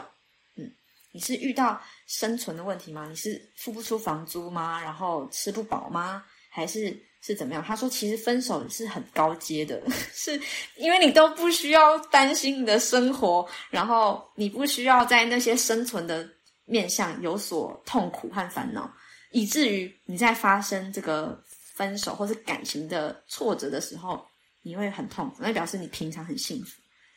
哇，超认同因为你没有肉体上的痛苦，完全没有啊。对，我吃好睡好，然后我一切都我没有这些下下面层次的那个议题的压力，嗯我觉得好认同。我就发现，哎，其实这个如果你要让我二选一的话，破产与分手，我要选分手。嗯，比一比就觉得哦还好啦，这样。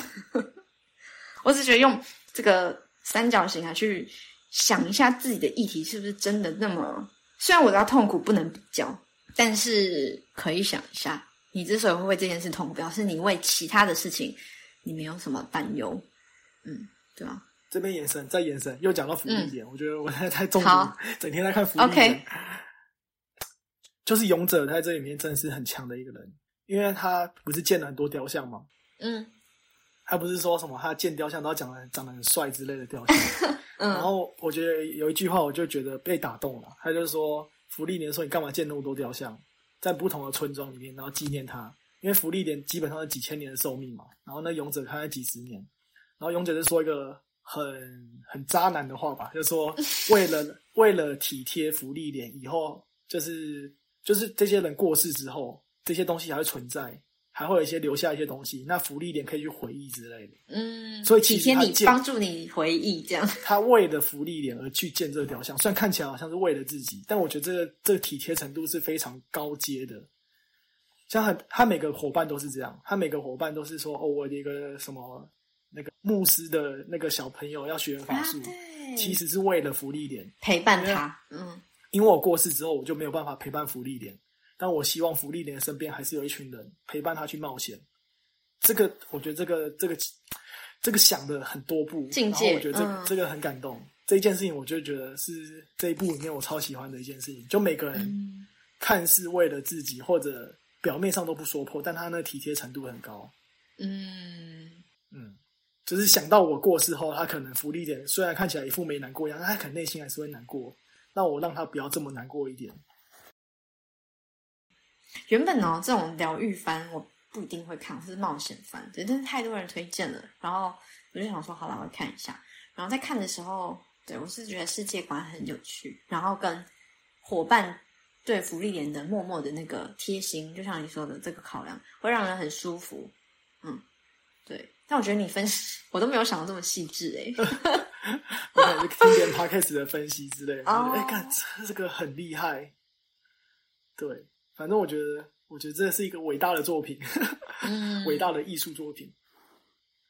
因为他的探讨，我觉得，我觉得我只要对时空类的东西，我都很有兴趣。哦，就是好，关于探讨时间，然后生命这些，我都觉得好。那我觉得有趣的事情就是这些事情其实早就知道了，可为什么你还要看一些科幻小说，看一些东西才去，你才会有更多感动，才会有更多感触，就很也很神秘这样。哦，哎，那你有没有看过一部非常老但很经典，叫《命运石之门》？卡通吗？就是动漫，好像听过，但我应该没看过。你可以看，我不知道它有没有，嗯，应该是漫画吧，我不确定。对，它也是跟时空，然后跟伙伴这些有相关。就是穿越时空，然后改变一些东西那一种。没错，时间线，时间线就是从《命运石之门》这个作品发扬光大，可以这样讲吗？对，也是，嗯，算是个神作吧，经典作之一。对我原本其实，嗯，你说，你说，然后我就有常常有听一个 podcast，他就说，好像哦，好像心理学的 podcast，他说就是福利人，他要我们请人家投票，你要当正常的人，就像勇者一样活几十年的寿命，还是你要像福利连千年的寿命？然后得到统计结果，好像大部分六十多 percent 的人都是希望是人类的时间，线就好。少数人大概三十趴、四十趴的人是福利点，他想要选那种千年的寿命。那我，那你会选哪一个？我要选人类啊，热活太累了。然后我我我我就今天边运动边听，然后边想到，哦，那我当然是选人类，原因是因为我不能承受太多痛苦，因为福利点福利点在每次伙伴死亡的时候，他都要承受很多的痛苦。我觉得我不行，我人类只能承受一样的 固定程度的痛苦，就快挂了这。个量就很够了。人类时间能够承受的痛苦，我就觉得很痛苦了。对啊，哎，几千年可以可以见证一个国家的可能是灭亡吧。可我觉得设定很有趣，就是因为他的时间已经太久了，所以他面对很多事情都是都很啊这个没什么，对 对，或者要做一些很废的事情，看起来很废，可是它的意义就是你自己定义的意义。还是学一个什么，花三年学一个奇怪的魔法，不然干嘛的魔法？或是去收集，花三年然后收集一个魔法书，或是干嘛？他说三年很短呢。对，他就觉得，哎、他就觉得一像一个礼拜一样那种感觉，对他来说，对，我觉得有一个很感动的点是，嗯，其实我觉得也是这个作品的核心，就是他们勇者一群人不是一群冒险，就说哇，我们一起经历了十年的这个冒险，对人类来说，十年是很长的时间。然后福利人说，嗯，他不就是时间不是很短吗？他的他对时间认知跟别人不一样，但他的伙伴就跟他说，但是这个十年却改变了你，对，就只是这个十年。哦，对啊跟你，的千年对改变了福利连的，他讲是全三千年部加几千年，但他这十年改变了福利，就是像对，其实福利点是喜欢那个勇者的，说实在，就是嗯，我觉得是爱情，是爱情的喜欢，嗯，就是还不是很多那种什么花语都是在暗喻说那个勇者跟他告白之类的，嗯那一种，对。所以我觉得对福利点来讲，就是生命中的像那一种呃那个 before sunset 的那一种一天而已，啊，他一天的很艳遇美的那个改变他嗯一生，所以他人生才从这一天的那个 spark 开始才启动，所以他所有才是才是勇者死亡之后，他人生才开始这样。嗯，对啊，应该说他说不定说不定那个勇者过世才是他第一次流泪，他才觉得那种丧失的就失去的感觉，他才感觉到。他可能以前的失去都不觉得是失去，就只是人类死亡了，一个一个人类死掉，他觉得正常，反正人类本来就会死掉，只是这个人对他来讲很特别。但他那在他的时间线只能只是一天，我跟这个人认识一天，然后这个人死掉，但他对我影响很大，这种感觉。嗯，这个很这个很有趣啊。我之前我不是很爱看动漫嘛，然后我之前甚至有想说，哦，我应该可以来开一个专门聊动漫的频道，就是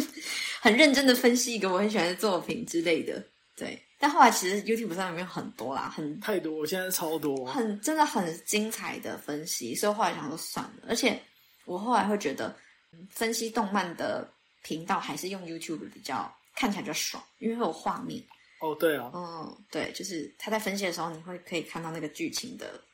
一些片段，所以后来就没有做。嗯，但反正真的看很多啦，福利研就只是我最近在看了一个。好，录完这个我就要再追福利连。我要追到我会看漫画有一次，哦，我要看 Netflix 的最新的，我也觉得动画比较比较爽。我是动画派的，嗯，一直都是都是看，主要都是看动画的，嗯，对。哎、你有看那个吗？排球少年的吗？有啊有啊，我我现在看盗版的，哦排球，少年他需要一点点，他需要一点点时间进入那个我我第一季看完了，我第一季全部看完了，哦，对，只是它好像有三季吧，对不对？不止不止三季季，四五季吧。嗯，我觉得第三、第四季是最高潮的，可是那个前面是要你奠定对嗯。角色的、的认识，对，然后一些爱投入他们这样，然后到第三、第四季的时候就哇，超好看，期待期待。嗯，对，就慢慢看。前阵子应该有分享给你，但可能我忘记了。之前有一本瓦基推荐的，嗯什么人生四千个礼拜还是什么的，反正有一个写到一句话，就是说，反正人生是长时间来看都无意义的，但你对你个人来讲是很有意义。所以它两个观念，但它两个观念同时存在，但完全不冲突。在宇宙中，你这个人根本无意无意义，但你自己对自己是非常有意义的。这两件事情都是对的。然后选择永远选择不尽。你比如说你你要出国去玩，可以去越南、去泰国、去菲律宾，全部都可以。所以你的人生是你的选择跟你的不选择的加成，有点像机会成本啊，你看不到那东西，可是你不选择也是一件，你什么东西你不选择，你什么东西你选择，这两件事情都很重要。嗯，不选也是一个选项就对了。不选也会造就你，对你选了也会造就你，就是两件事，它两件事情哦。对，你不去抽烟，跟你去做其他事情，它两件都，你不去抽烟也是一件事，也是也是一个选择，不选择你不选择抽烟之类的啊，反正就是很有趣。所以怎么造就你这个人，其实是很复杂的，不只是你的选择跟你的不选择，但它可能背后还有更深意的含义，只是我现在还没有想到这些东西。哦，人生四千个礼拜是吗？这个书你可以先看瓦基的那个推荐，我觉得他写那一篇写的蛮好的。好的，好，我我我记录一下。嗯，对，我之后可以接来看。嗯，对啊，但我其实蛮少看说书的频道诶。哦，我是看那个电子报版的，哦，我都看，看人家推荐的书，然后才觉得我要不要看，就不想浪费时。现在人都这样，没耐心不，想筛选。就是嗯先看完，大家就觉得好看的话，我再去看，那我才会觉得好看。嗯，但这样缺点就是少看到一些自己觉得好看，别人不觉得好看的东西。哦，可是注意力就有限呐。是啊，是啊，对啊，没办法全部都看。好，我把它记下来。OK，感恩日记吗？感恩日记。怎么样？进化了是不是？我进化，我上次跟你讲，就是我现在多加一两句话，就是比如说今天淬炼出来的心得之类的。嗯，有一天我就升级版了。嗯有一天我突然发现，其实我很很有病，就是我一直需要去找人家做连接，需要跟人互动，但我就是说实在就是孤独啦。我很认认清的就是我一个一个孤独感，在今年非常的强烈，然后强烈的去认知到，我就是每天在跟孤独的人在奋战，嗯就是他就是在我的内心的某一瞬间，然后随时就会出现，嗯然后我就是需要去与人做连接来消失这个孤独感，但它并不一定是说可以完整的把它处理掉。之前应该跟你讲过蛮多次，就是它就是一直存在，就算你去 party 玩，你回家还是孤独。然后我就我就看一看，发现忘记哦，就是看那个《爱的艺术》啦，《爱的艺术》里面讲的。诶、其实与他人连接是人类内心最强烈的追求。那我就觉得，哎、所以每个人都是这样，不是只有我。对啊，所有人啊，那我以为我是所有人对啊，我很人家有孤独感，他不表他不表现出来，因为我对自己诚实，所以我才我才知道哦，我自己那么孤独这样。但只是因为我其实每个人都有，每个人都很需要他去跟人家做连接，因为永远不可能有一个人活在深山里，然后过得很快乐，应该不太可能，因为人类就是需要去维系天关系。生的社群性动物。对，对那我就我就认知到这件事情其实是对我有帮助，我觉得蛮好的啦，就是。你原本会很批判自己吗？不是，当我觉得很孤独的时候，但我发现大家都很孤独，那就我就不孤独了，因为每个人都这样。嗯，有一种我考我考二十分，那大家每个都不及格一样。我觉得孤独很像是一个水位，就是一定都在每个心里都会有一个水位，不管你经历什么事情，它这个那个存在就是一直在那边。可是有些人可能对于水深十公分，他就觉得哇，怎么那么多？有些人可能对十公分想说这个还好，就但他一直都在。我我觉得是这样，嗯，就是个人对那个孤独这个十公分的解读可能不一样。那我上次传给你，我就觉得很好奇，那为什么小时候没有这种孤独感的想法？我至少我高中以前或者大学以前可能都没有这个想法，我都不觉得有孤独啊。那时候都有朋友啊什么的。然后我觉得有两个原因，一个是小时候都是在团体生活，就是上学啊，你每天都一直狂跟同学讲话，然后上课去补习班，我觉得这个是一个。然后第二个是你没有意识到它存在，那个孤独感其实一直在那边，只是。你小时候没有看哦，原来这边有个十公分的水啊！你根本没有意识到它，但它一直都在心里。我觉得说这也是一个更认识自己的一个过程。然后，其实我觉得蛮开心的一件事情，就是人生真的是一直在学习。我就觉得这件事情很棒，就是每天我觉得，哎，像我刚才说，每天要淬炼出一件事情，原来，原来这件事情我以前都没想过，然后就是好开心。原来我要学到一个概念。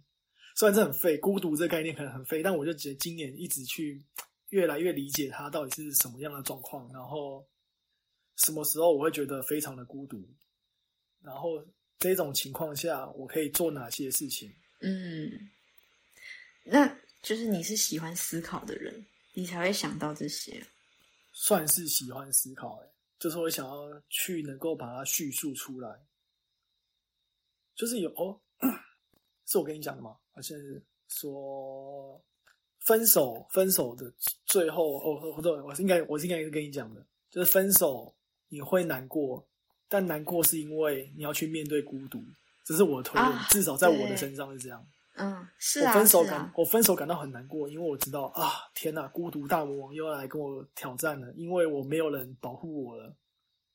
所以我在难过的点不是说我失去这个人，嗯。不是，是我要来跟这个魔王独自的面对。对，是回到我一个人要去面对这个苦、痛苦而难过。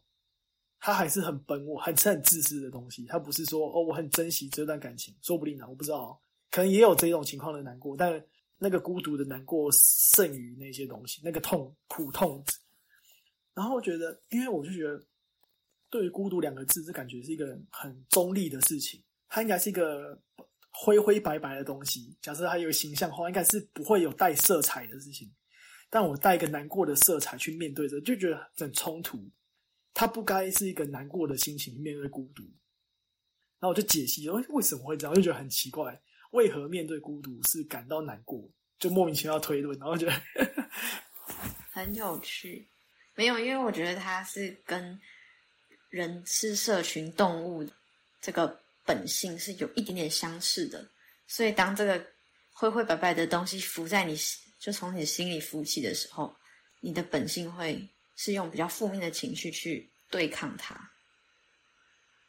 我的想象是这样啊，但不一定要对抗啊，说明就是你，你有别的方法，你有战别的战斗的武器。对，你可以不用不用用那个蓝色的颜料去泼洒它，你可以很平静的跟他相处，去跟他融合一下之类的。不知道，就各种各种方式，对，对。可是我觉得至少就是听你这一年的变化，很像是你在练习跟那个灰灰白白的那个东西共处。嗯，不知道你有玩过以前那种什么炼妖壶，就是你会有个什么，就是小动物在你身上，它有时候可以帮你攻击攻击怪兽。这是什么？我忘记了。反正以前就是会有一个玩游戏嘛，然后你会养一个小怪物。嗯，妖怪还是什么的，然后它就会会跟在你身上，然后有时候你去打怪物的时候，你可以喂一些东喂喂一些怪物给那个你的小妖精吃，然后小妖精会长大，然后变强，可以帮你打怪。然后有时候它它有时候这个是废物，有时候就只是在那边晃来晃去都没什么用，但有时候会会帮你攻击一下人家。啊，你是在某些游戏的那个设定里面会有这种设定小宠物的那个福鬼还是什么的？嗯，就是不知道你有没有看过那一种。漫画的，嗯，前轨后轨，就是之类的这种那种小小东西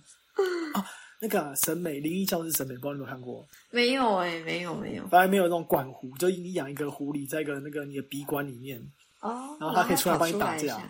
嗯，我刚才讲说，说不定孤独就像这种一直在飘在你身上的一个小东西，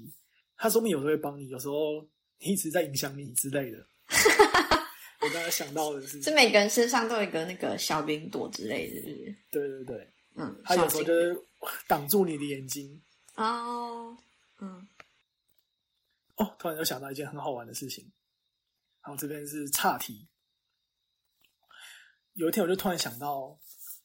语言，因为我这边就是你在跟人家讲语言的，就一定会有一个语言的隔阂。那我突然就发现，语言像是近视。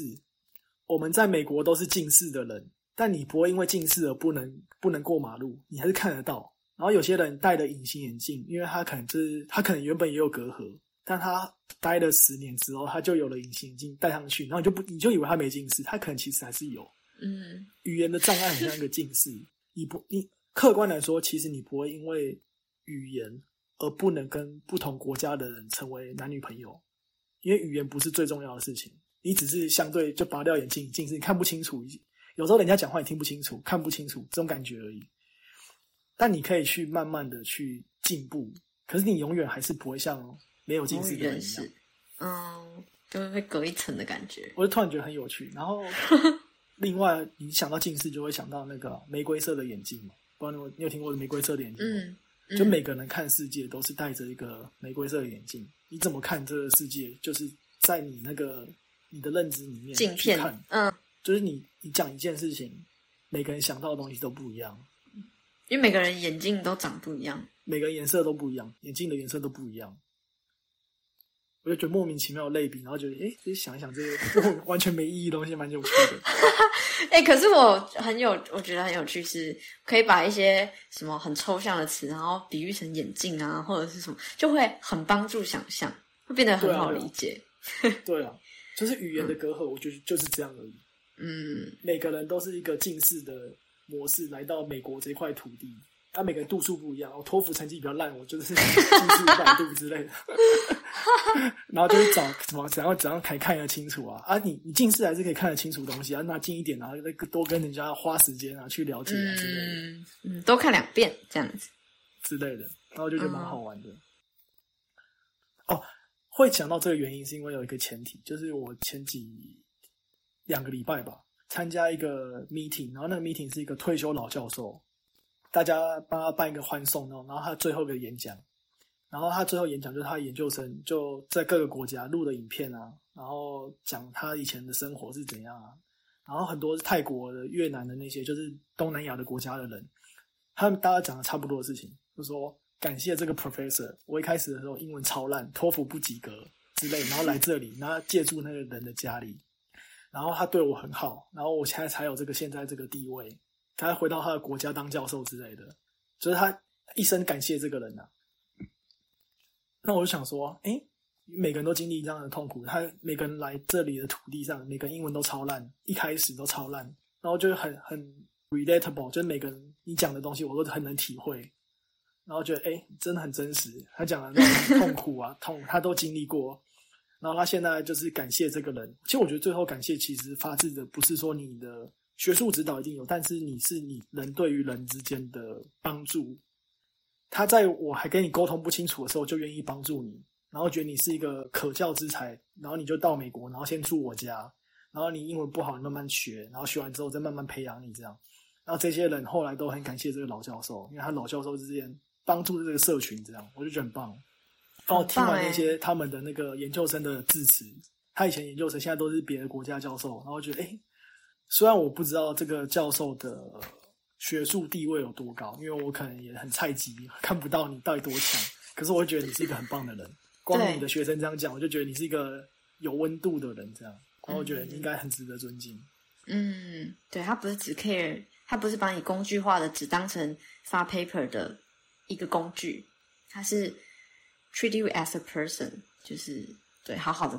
照顾你。我觉得这恩情就超大，因为你你看嘛，像研究生一开始来，你完全没有利益，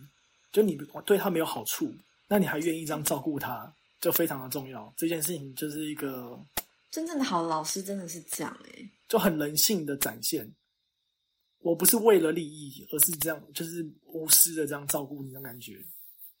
都我觉得都听得出来，就是从他们的感谢里面都听得出来，这一个人到底有多好，这样。嗯，哦，那个功德好大。嗯，就我前几天也是收到国中老师哦，还特别传赖给我，就说：“哎，云倩，我看到你的那个部落格，老师有看我的部落格。那个老师也是退休了，然后嗯，就是玩游山玩水这样子，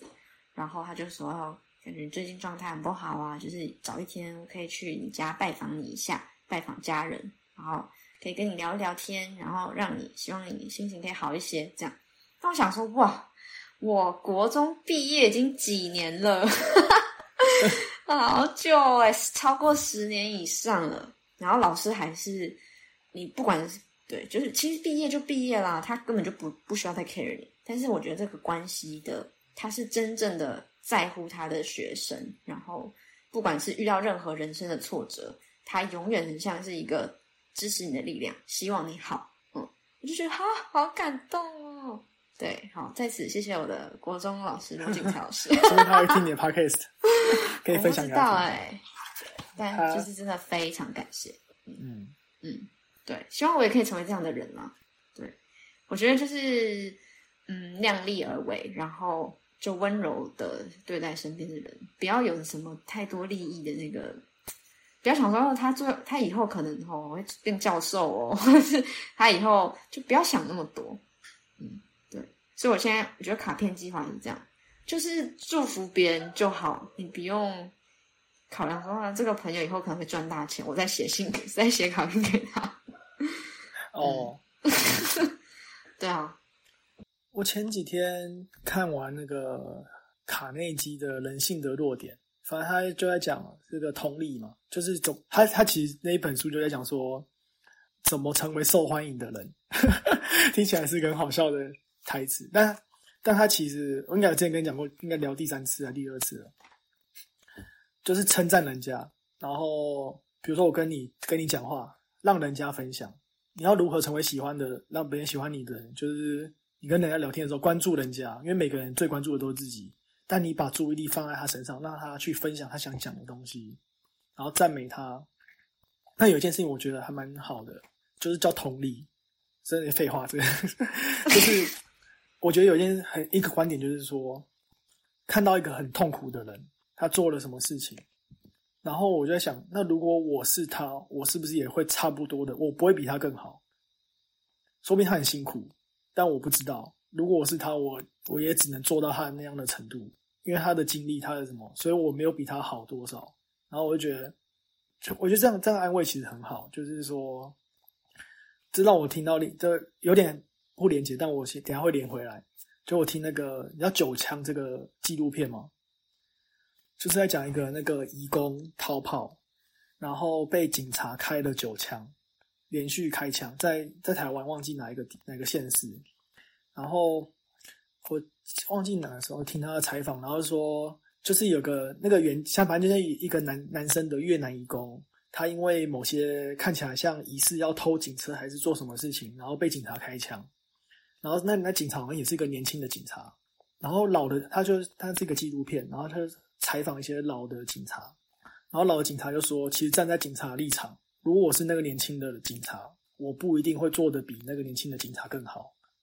但这就是一个社会问题，因为不是说 A 杀了 B 这么简单。那移工是一个可能在台湾是一个被贴上负面的标签，说移工比较喜欢起争议啊之类的，那就是或者这个社会比较有歧视移工的那些看法。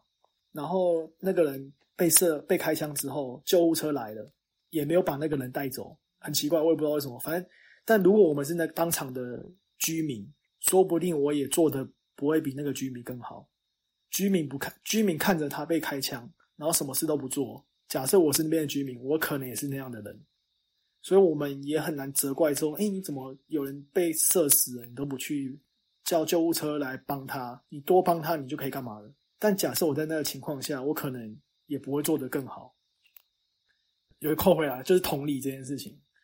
就是你很难真的站在人家的鞋子里面去想，所以你可能要想。他做这个决定已经是做到他的最好，因为每个人都是理性的人。你刚刚这样讲，理性经济人，每个人都觉得这最大利益的，我们都不是白痴，基本上大家基本上不是白痴。那他会做这个选择，一定有他的为难跟他的苦衷。对，然后就觉得，哎，反正我就觉得很多连很多事情连串起来，我觉得蛮有感触的。对，这真的是很有同理心的人会，呃，我理解你那个置换的这个想法。对，但实际上你要很有意识的去练习这个置换，其实对对。还蛮难，就在难就难在你每一刻都可以做到这件事情。你当然没错。你现在你现在很稳定的时候都可以做到这件事情，但你很不稳定的时候，你还可以在很还刚刚讲说那个什么发生重大事件的时候，你还可以心态很冷静吗？就是非常智慧的事情。我觉得很难呢，对吧？因为各个各式各样的事，别人给你的回应或者什么，就是你要一直一直做这个置换，不是一件我觉得蛮耗能的啊，不是很容易。或者别人一直对你很坏，一直要害你。那你会想说，哎，你要怎么办？那你又能同理他吗？我真的很烂吗？之类的。对，如果有个恶意的人，对对对，很难很难。嗯，对，这个就是修炼喽。对，今天的分享大概就这样了。好的，好，那我们今天就差不多录到这边喽。好的，那就谢谢大家。感谢我们很多海外的听众，每个都海外，我也我也在海外。说实在，对。所以美国的听众是你的朋友吗？不一定，有还有日本的听众，我觉得是他们搜寻关键字还是什么的，然后听到有兴趣。我有认识日本的同学，有你有朋友在日本？很少啊，个位数。对，反正就是越来越多。谢谢大家，还蛮有趣的收听，感谢大家。好，那就先这样喽。好的，拜拜。